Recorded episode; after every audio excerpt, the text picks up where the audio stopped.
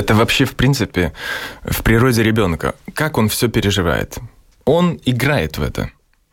Здесь он попадает в больницу, где ему говорят, лежи. Он больше не может играть. У него отобрали инструмент, которым он пользовался, чтобы переживать все, что угодно. Школа для родителей. Здравствуйте.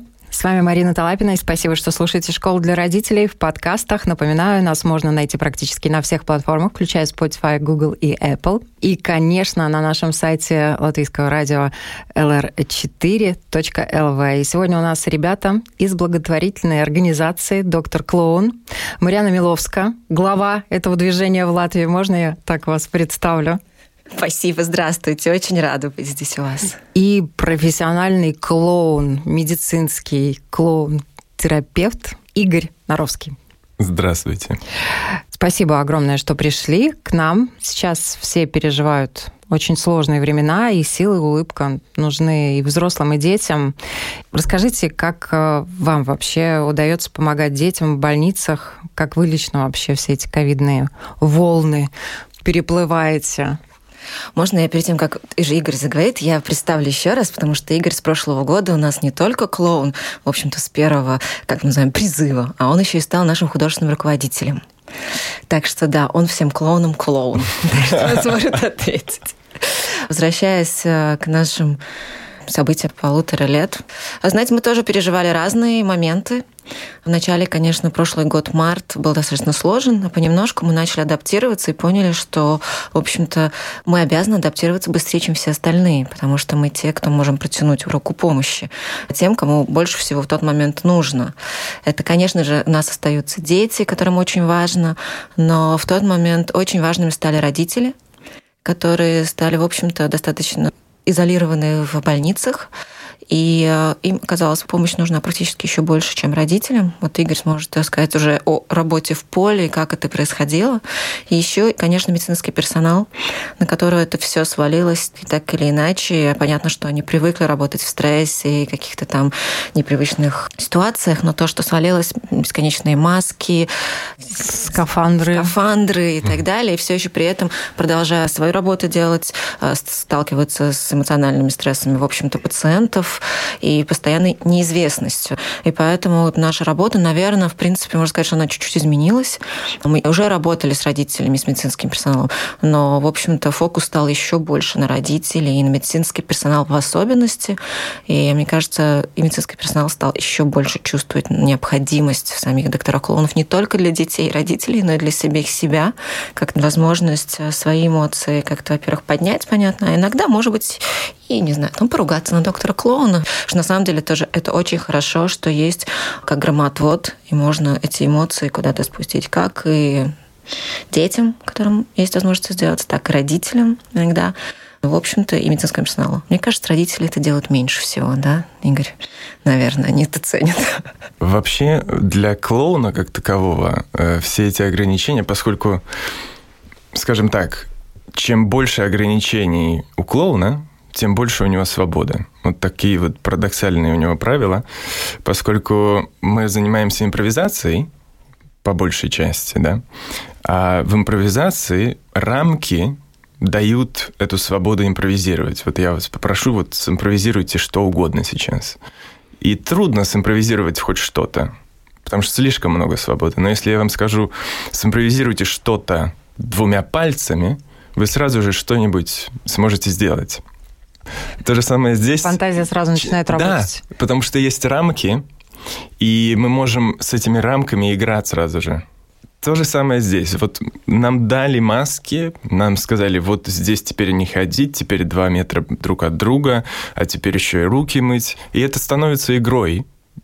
Более того, клоун, который привык все рамки брать и в них играть, немножко их рисовать для остальных людей, потому что люди, которые приходят в больницу, мало того, что на них обрушиваются просто больничные правила, всякие линии на полу, а здесь ждите, а здесь надо пикнуть, а здесь позвонить, а вот сюда нельзя вдвоем, а сюда можно только одному, там, и так далее, и так далее.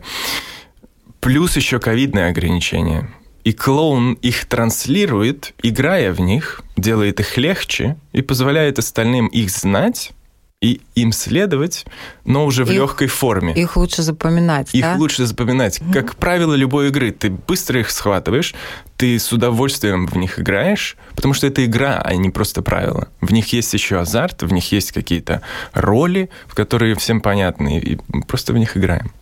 А, и более того еще, например, когда нам нельзя было заходить в больницу внутрь, мы работали через окна, да, я хотела очень, чтобы вы об этом Выяснилось, сказали. что на самом деле окно совершенно даже и не граница для клоуна и ребенка, или родителя, или медперсонала, поскольку его очень легко преодолеть. Можно даже играть в мяч через окно. Потому что фантазия не знает границ, особенно таких, как стекло. Слушайте, мы сейчас сидим, уважаемые слушатели, и между нами тоже прозрачные экраны, как mm. то самое окно. Я очень хотела, чтобы вы рассказали, вот, что вы начали находить разные возможности для того, чтобы продолжать поддерживать пациентов, чтобы маленькие дети, которые болеют, э, скорее выздоравливали. Действительно, вот, уважаемые родители, это, наверное, лайфхак. Чем больше ограничений, тем э, легче все это превратить в какую-то игру, тем более с детьми. Дети, то, что касается правил, они гораздо более исполнительны. Дети напоминают взрослым, что есть правила, что их надо соблюдать. С окнами вообще как родилась идея? Просто на самом деле в первый момент нам просто позвонили, мне кажется, когда это был 14 марта, нам сказали, все, все закрываем, в больницу нельзя. Но а для нас это тоже такая уникальная совершенно ситуация. У нас такого никогда не было. Но как у нас первое, ну что, что, фантазия. Ограничения, думает фантазия, что делать. А на самом деле мы когда-то очень редко работали, наверное, около окон. Мы поняли, что на самом деле этому есть место быть, но это был такой выбор. Хотим, работаем. Вот у нас большие пузыри сегодня, нам там вот Мартине Бурбули, нас друзья. Вот он нам подарил, вот давайте сегодня порадуем тебя. У нас были пузыри, и мы шли работать к окнам. И детям это очень нравилось.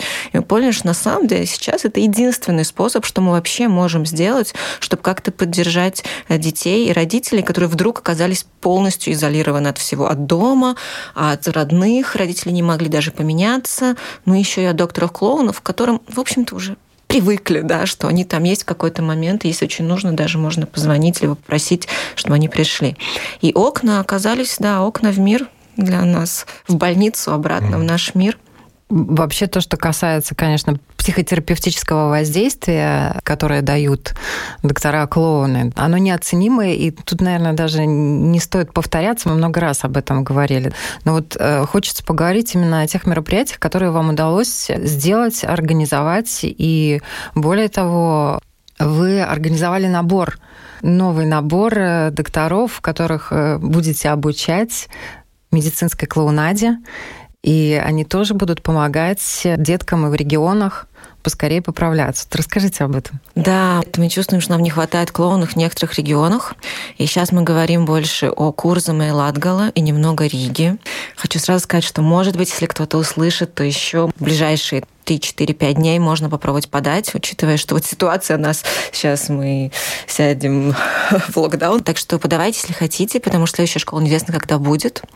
А мы очень надеемся, что эту нам удастся провести. Мы найдем людей на Венспилс, Лепою, Даговпилс и Резекна, несколько мест в Риге. И это такой очень важный момент, потому что дети и родители, и медицинский персонал привыкает, и нам очень важно, что в тех больницах, которые, в общем-то, рассчитывают, что мы будем, что мы есть. Именно поэтому этот набор, да, да, потому что клоуны тоже все работают где-то еще, они не могут столько времени, сколько бы хотелось им самим, да и нам потратить на то, чтобы находиться в больнице. Поэтому нас новая школа. Но это на самом деле с улыбкой, но работа. Нормальная, полноценная, профессиональная работа. И вы готовите достаточно серьезно людей для того, чтобы они могли правильно реагировать на разные реакции и медицинского персонала, и родителей. Вот с какими ситуациями вы сталкивались?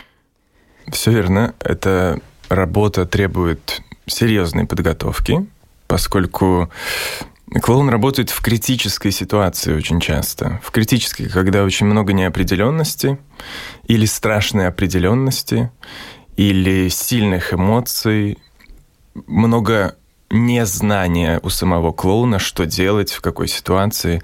И должен быть навык с этим справляться и не терять легкость не терять собственной ранимости и чувствительности, потому что ранимость и чувствительность, чувствительность — это понимание, что сейчас актуально, что сейчас важно, о чем это все сейчас происходит. А ранимость делает этот контакт глубже гораздо. То есть э, получается такой тоже, опять же, парадокс, что клоун встречается с чем-то очень сильным, и вместо того, чтобы защищаться, он открывается этому. И это создает вот этот вот ух, эффект, как будто бы все становится легче сразу же. Он играет любую эмоцию. И чтобы это уметь делать, нужно серьезно учиться.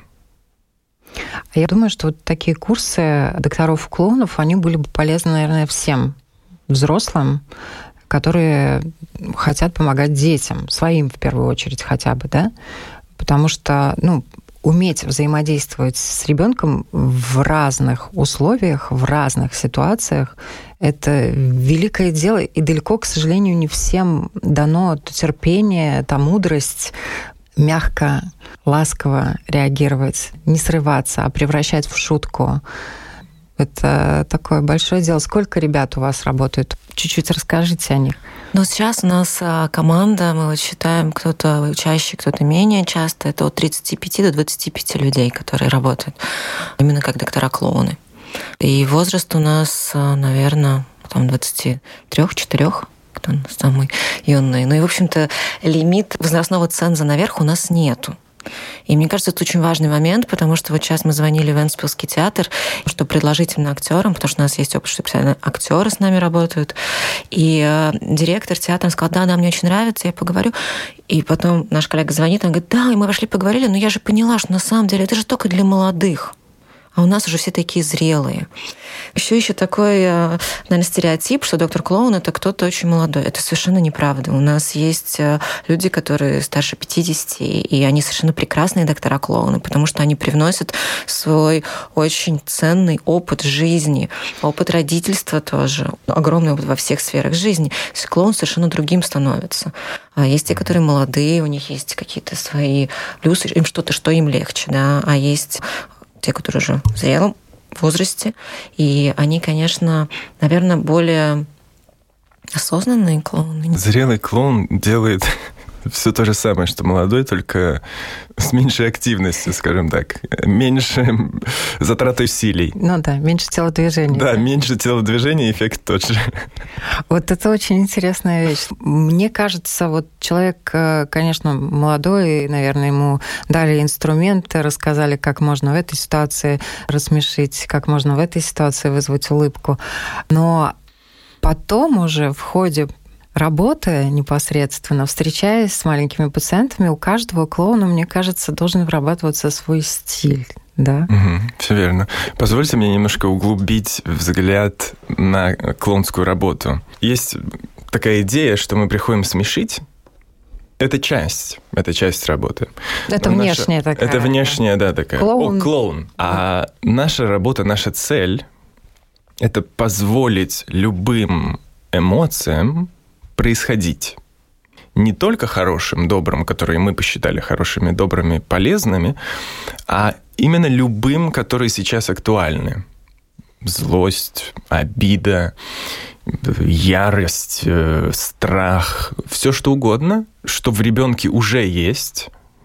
И клоун как такой фасилитатор этого, он этот процесс запускает, и как только этот процесс запущен, ребенок начинает переживать что-то, это эмоциональное состояние начинает естественным образом меняться на какое-то легкое. Но как только он держит это, и ему нельзя этого чувствовать, а нужно смеяться и веселиться, он все дальше и дальше оказывается в глубине себя, и вот тяжелее оттуда вытащить, он замерзает, если угодно, как бы стопориться. И вот наша задача дать этой речушке течь, чтобы она все время менялась, чтобы эмоции менялись. А я про себя думаю, вот Мариана вначале сказала по поводу родителей, что родители очень зажаты. Как это нужно взрослым, которые mm-hmm. вынуждены себя сдерживать, не показывать ребенку свои эмоции? Ну, мы же вообще выучены. Мы показываем только хорошие эмоции, мы можем быть только организованными, только такими и только такими. Да, и мне кажется, доктор Клоун, я вот тоже слушаю это каждый раз Игоря и думаю, вот чтобы меня бы кто-нибудь, доктор Клоун, мои бы эмоции. Но это правда. Я надеюсь, что дети, которые сейчас растут, что все-таки больше осознанности у родителей, у специалистов, которые работают, что не забивается вот эта эмоциональная часть и позволяется чувствовать разные эмоции, позволяется их проявлять, интересуются о том не только, что ребенок хочет, а то, что он чувствует, а как ты себя чувствуешь по этому поводу. Это своего рода это работа психолога просто с другой стороны. То есть, мне кажется, конечно, то, что делают клоуны, оно не 10 сессий, ты не ходишь, но они, вот как Игорь сказал, они как запускают вот эту вот речушку, действительно, чтобы начинать хоть как-то чувствовать. Это то, что они делают, позволить ребенку, тот, который закрыт в каком-то пространстве, он не попадает ни к друзьям, ни домой, у него наверняка куча злости и страха, и неизвестности большей частью, потому что детям тоже мало кто объясняет, мало кто понимает важность того, что объяснить ребенку, а что сейчас происходит, а что будет происходить, это снимает часть э, ну, тревожности. И, в общем-то, клоуны тоже это делают, они проходят даже какие-то там последующие этапы, что с ним будет происходить, но по-клоунски, через игру. И, да, и вот тут я тебя подхвачу, ты прям сказал ключевое слово через игру, потому что это вообще, в принципе, в природе ребенка. Как он все переживает? он играет в это. Здесь он попадает в больницу, где ему говорят «лежи». Он больше не может играть. У него отобрали инструмент, которым он пользовался, чтобы переживать все, что угодно. Теперь он лежит. Да, иногда он чувствует себя просто настолько растерянным без этого инструмента. Все, он не, не знает, что делать. Как ему теперь с этим справляться? Плюс ему родители говорят, типа, ну, не бойся, не бойся. Ну, что ты ну, плачешь? Да. Давай, развеселись. Вон, смотри, клоун, иди, посмейся, посмейся. Нет. Клоун создает Часто, игру. да, с этим сталкиваетесь? Да. Клоун создает игру в этой палате, где все лежат, где они могут играть то, что им сейчас важно. Кто-то демона будет играть, кто-то дракона, кто-то рыцаря, кто-то принцессу, что угодно. Клоун может играть во все.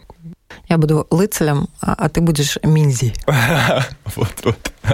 Но главное, на самом деле, действительно зацепиться за эту ниточку и, может быть, даже включить в игру родителей. Вам же тоже это приходится Конечно. делать. Может быть, пару каких-то историй для наших слушателей, чтобы они нагляднее увидели. Да-да-да. Вот у нас был замечательный случай. Значит, какая-то была плановая операция на ноге у парня в 17 лет. И мы сделали эту операцию. Выяснилось, что нужна еще какая-то вдруг. Сделали вторую. Выяснилось, что теперь еще что-то открылось. И так это все начинает неделями уже течь, все дольше, дольше, дольше. И мы как раз попали в ситуацию, когда к нему зашел психолог, там уже требовалась работа психолога, а бабушку его попросили выйти. Никто бабушкой не занимается. И вот она в коридоре, и мы видим, что она прямо Жутко места себе не находит. Да-да-да, она как тигр в клетке у окна, у подоконника там. Мы подходим, начинаем с ней взаимодействовать. И я представляюсь как доктор Google, и мне можно задать любой вопрос. Вообще, абсолютно любой. Она доктор Google. Ну ладно. Сколько мне еще переживать, она говорит. Я говорю, сейчас мы всем этим займемся, буквально пару минут еще подождите. Она говорит, хорошо. И мы начинаем играть, значит, просто я выдуваю воображаемый шарик, завязываю его, бросаю ей, она его ловит. Мы начинаем замедляться как бы. Потом вот эта невесомость этого воздушного шарика. Плюс она, когда его поймала, он стал чуть-чуть больше. Она бросает его моему партнеру Гунти. Она ловит его еще больше. Она бросает мне, он становится еще больше. Прямо растет уже там полтора метра диаметр. Я бросаю ей и говорю, все, теперь это шар вашей тревоги, давайте еще надуйте его еще. Она его надувает его еще, бросает мне, я его ловлю, и Гунта берет воображаемую иголочку, и, вот, и он и безжизненно виснет у меня в руке, как шарик лопнувший. И эта бабушка начинает хохотать истерически. Она прямо сдулась вместе с этим шариком. И она начинает прямо так благодарить, ой, спасибо, спасибо, спасибо. Вот она не знает теперь, что с этим делать, с этой легкостью. И улыбается, смеется, благодарит, все говорит, все, все, все. Мы уходим, и оставляем ее совершенно в другом состоянии. состоянии да, да, да. Mm. Хотя ничего по сути не произошло. Вот воображаемый шарик.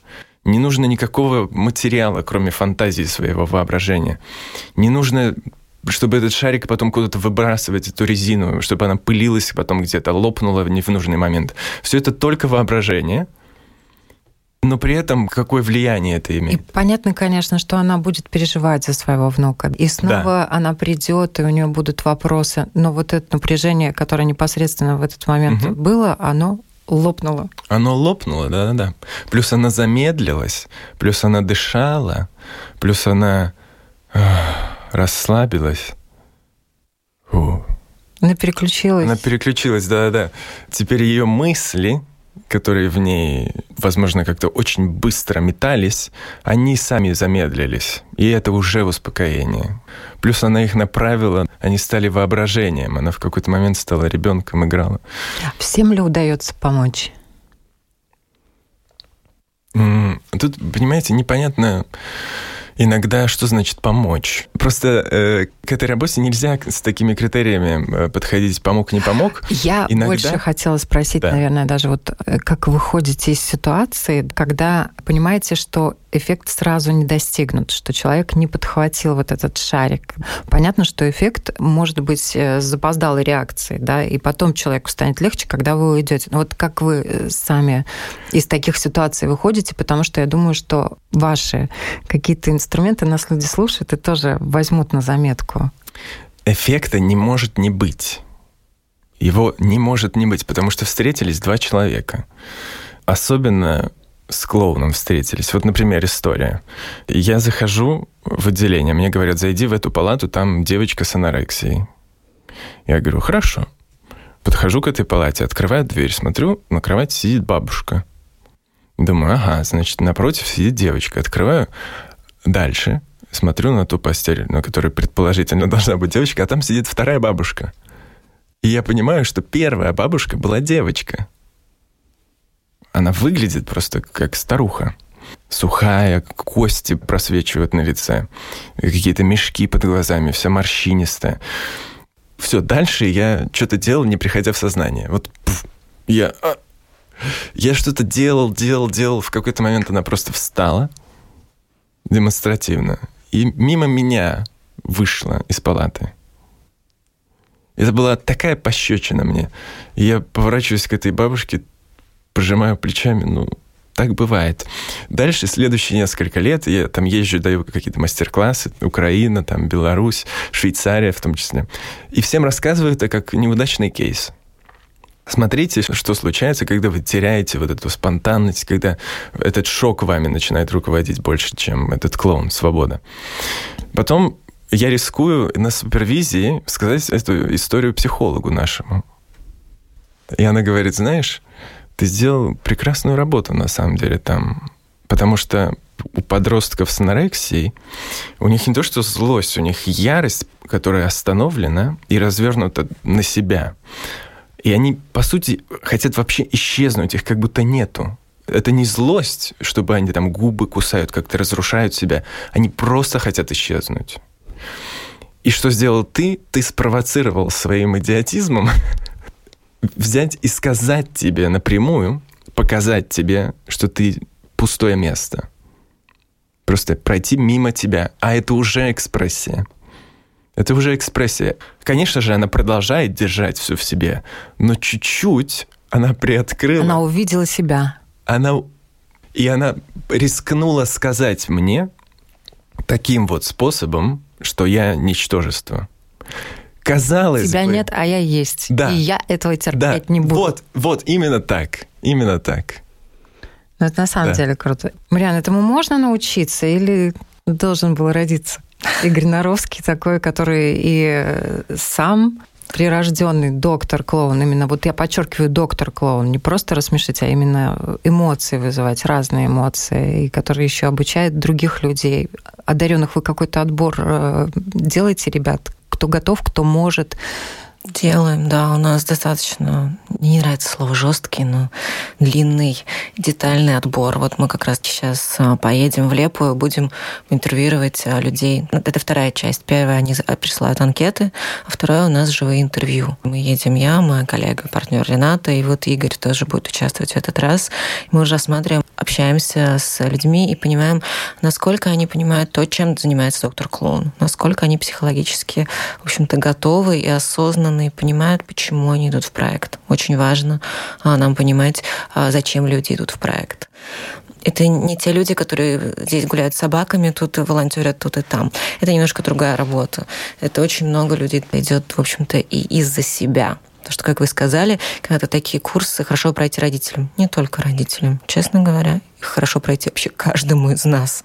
Потому что я помню, как наши ребята очень много, не что ломались, но очень переживали тяжелые моменты. Это большое столкновение с собой стать доктором-клоуном, ты должен столкнуться с собой и познакомиться с собой. А мы себя со своими эмоциями мало. научиться с ними взаимодействовать, потому да. что действительно случаи бывают разные и безысходные, и в этой ситуации все равно надо продолжать э, помогать, э, облегчать э, состояние. И перед тем, как ты этим будешь заниматься, ты должен познакомиться с собой, ты можешь знать, как ты с этим можешь справляться и дальше.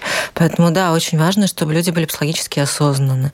Действительно, эмпатия очень важна. Очень важно желание учиться. Вот Игорь как начал к нам пришел, так вот он нескончаемо все время учится. И правда, Игорь действительно через полгода после того, мне кажется, начала, да, до сих пор помню этот разговор, он мне говорит, Марианна, я хочу с тобой поговорить. Я думаю, боже, два парня в проекте, один уходит, ну все. Игорь ко мне приходит и говорит, ты знаешь, я так подумал, я думаю, ну все сейчас будет. Что делать? Первый год вообще ужас. Говорит, я хочу стать клоуном профессиональным. Я такая, да, как же твоя психология? Игорь как раз тогда учился в гештальтерапии институте. Он говорит, ну, я возьму паузу, я вернусь, могу вернуться, но сейчас я хочу заниматься клоунадой полностью. Ну, я да. думаю, что гештальт, психология, вообще основы это не были лишними, неоднозначно помогли, правильно? Конечно, конечно. И вообще вас слушаю, лишний раз убеждаюсь, что я вначале представила как руководитель движения. Это движение запущено более чем в 30 странах мира. Угу. Да. Но это действительно движение людей э, в этот проект тоже, у которых сердце, возможность, желание, потребность в этом есть. Да? И держит э, в этом проекте достаточно многих людей. Вот что держит? Ты же развиваешься здесь. Моя история, она про самореализацию через клоуна. Я полностью самореализуюсь через клоуна. Мне больше ничего вообще не нужно, чтобы я чувствовал себя абсолютно счастливым. Я делаю абсолютно точно свое дело, обожаю это, люблю. Но приводит в клоуна не это. Приводит какая-то внутренняя боль в клоуна. И первое время это в любом случае, вот как Мариана сказала, самотерапия. И у меня есть фраза на этот счет, сразу она всегда всплывает. Я вот ее сегодня скажу, что причина, по которой вы пришли на йогу, у меня там болит спина, например. Я пришел на йогу. В какой-то момент должна сместиться, должна спина пройти, и дальше уже приходит какая-то новая мотивация, почему я дальше хочу заниматься йогой, или спасибо, я свое дело сделал, пойду. То же самое здесь. Приводит боль, она потом как-то закрывается. И я даже заметил, будучи ментором, да и на собственном тоже примере, что у клоуна первое время есть любимый возраст, с которым он любит работать. Либо это какие-то маленькие детки, либо подростки, либо там 7-8 лет. Вот у меня были подростки. И потом я стал анализировать. Я лечил своего подростка внутри. И как только я это понял, и как только я почувствовал, о, эта тема закрылась, вдруг все возраста стали для меня интересны. Теперь могу работать с любым возрастом ребенка, со всеми одинаково. И у молодых клоунов то же самое. Но в какой-то момент это закрывается, им приходится искать новую мотивацию. У каждого она будет своя. Почему это они продолжают делать? Не почему они пришли, а почему продолжают. Доктора-клоуны по странам, учитывая, что вы очень плотно общаетесь со всеми своими коллегами из-за рубежа, отличаются? Они старше. большей части. То есть в мире вообще клоуны большей частью начиная с 35 и выше. И нет, там под 70, да, он работают. У нас самые молодые. Да, ну практически можно сказать. В общем. Есть еще уклоны в самой работе. Там есть какие-то, скажем, музыкальные уклоны как, по-моему, во Франции. Да? Угу. У них больше музыки звучит. Скажем, чего нету в Израиле. Гораздо меньше музыки. Музыка есть, но не как основной компонент. Скажем, Израиль работает поодиночке, потому что клоун должен быть так же одинок, как и ребенок в больнице. И вот это их общий такой мостик. Ага, мы теперь вместе. Я понимаю, как тебе, потому что я тоже сейчас в этом один я тут должен что-то делать для тебя, и я не понимаю, что, но и я один, как и ты. И это, хоп, теперь мы вместе. Где-то обязательно по двое, в большинстве случаев. Где-то мальчик-девочка. Вот у нас, например, лучше, если это два клоуна, мужчина-женщина. Тогда больше ролей затрагивается, больше возможностей отождествиться у ребенка с тем или с другим и прочее. В общем, этих оттенков невероятное количество. Кто-то больше цирковой, какие-то трюки больше. У нас он, как я его вижу, более психологический. Окей, окей, да, это было весело, а давай теперь искать реальную боль ребенка, идти в нее и делать что-то еще, кроме того, чтобы просто зайти в палату, провести круто время. Я вообще вот вас слушаю и понимаю, насколько это глубоко и насколько это необходимо вот нашему обществу вообще сейчас всем без разбора и детям, и взрослым. Детям, кстати, может быть, даже в меньшей степени, чем взрослым. Потому что взрослые очень растеряны. Mm. Они вообще не знают, что за эмоциями обуревают. Им очень сложно. Вот что вы наблюдаете в отношении медиков, которые в загоне, реально, которые очень много работают, перерабатывают и уже перерабатывают второй год. Родители, которые ограничены со всех сторон. Вот, кстати, мы были только что на Балтийской конференции медсестер. медсестер. И у нас там было слово. И мой спич заключался в том, что, окей, круто, что мы работаем вместе, но насколько вы осознаете, что клоун — это инструмент и для вас тоже? И если осознаете, то насколько вы им пользуетесь? И знаете ли вы, как пользоваться клоуном? Потому что очень легко прикрыться, ага, сходи в эту палату. Но трудно признать, м-м, мне тоже, пожалуй. Давай, заходи к нам, попьем кофе там или просто «Эй, иди сюда, иди сюда». Сестринскую, да? В сестринскую, да-да-да. И такие случаи есть. И там, например, случай, у меня есть игрушка профессора, это, по сути, мозги, которым приделана голова курицы и две ноги. Вот курица такая очень умная. И у нее на шее был порез. Это мягкая игрушка. Оттуда немножко вот этого Синтепон. Синтепона торчит, да, спасибо.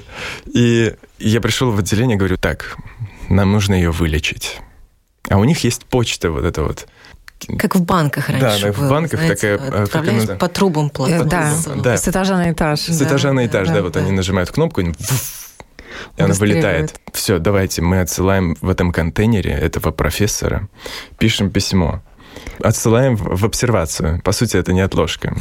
Пишем, уважаемая обсервация, посылаем вам пациента. Прошу поставить диагноз и вернуть во второе отделение. С уважением, доктора Клоуна. Все это мы делаем с медсестрами там. Они говорят, да, да, давай, давай, все, давай, давай, все, закрываем. Чух, мы закрываем его. Обратный отсчет, три, два, один. Гагарин улетел, все. Мы продолжаем работать. Вдруг, вдруг я слышу, прилетел! Мы вылетаем из палаты, скорее, скорее, полчаса прошло, полчаса прошло.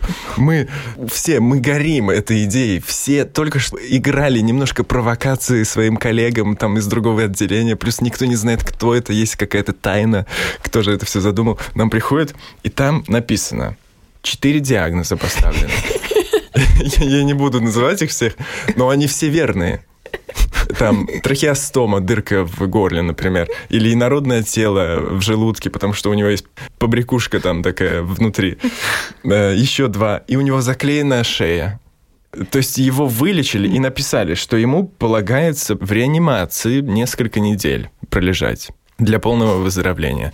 В итоге вот эта вот обычная бытовая вещь, как послать эту почту своим коллегам, превращается, о, а давайте теперь мы в это поиграем и вместе почувствуем себя этими детьми. И еще один важный момент, что с клоуном он как белый билет. Ты можешь быть дураком рядом с ним. Поэтому иногда медсестры выходят или врачи, видят клоуна, и я сейчас не приукрашиваю, они вдруг начинают танцевать, например. Или они разгоняются и падают вот так вот на эти носилки, которые только что везли, и катятся на них. При этом клоун просто стоит, он ничего не делает. Он разрешает. Разряжаться. Разряжаться, да. Внутренний ребенок любого человека, который видит клоуна, он вдруг фу, оживает, освобождает, поднимает голову и начинает играть. А это дает эмоции этому человеку, дает чувство свободы, дает чувство единения с другими людьми. Поэтому для медсестер это тоже такая отдушина. Просто... Прям хочется всем пожелать в завершении нашей беседы. Мне это, знаешь, почувствовать себя. Опять mm-hmm. вспомнить о себе. Да, все время они там для кого. А тут они встречаются, опять-таки, с собой. Не бойтесь разряжаться. Да? Да? Mm-hmm. Вспоминайте почаще о своем внутреннем ребенке. Это очень-очень важно. У нас у всех он есть. И мы такие стали серьезными, очень часто забываем о нем. Важно встретить своего клоуна. Неважно, если ты в больнице, есть доктора клоуна. Если нет, то, может быть, найти себе что-то, что тебе позволяет быть им в тот момент. Угу. Прекрасно, да. Встретить своего клоуна. Сначала этот клоун будет внешним, как доктор клоун, но этот внешний клоун позволит открыть своего внутреннего, которого потом никуда не деть. Он будет там, он будет игрив, он будет свободен, и вы будете свободны вместе с ним. Спасибо вам большое за эту беседу. Я напоминаю, у нас на вопросы Латвийского радио 4 отвечали Мариана Миловская и Игорь Наровский, ребята, которые двигают благотворительную организацию «Доктор Клоун». Спасибо большое. Спасибо вам большое. Спасибо.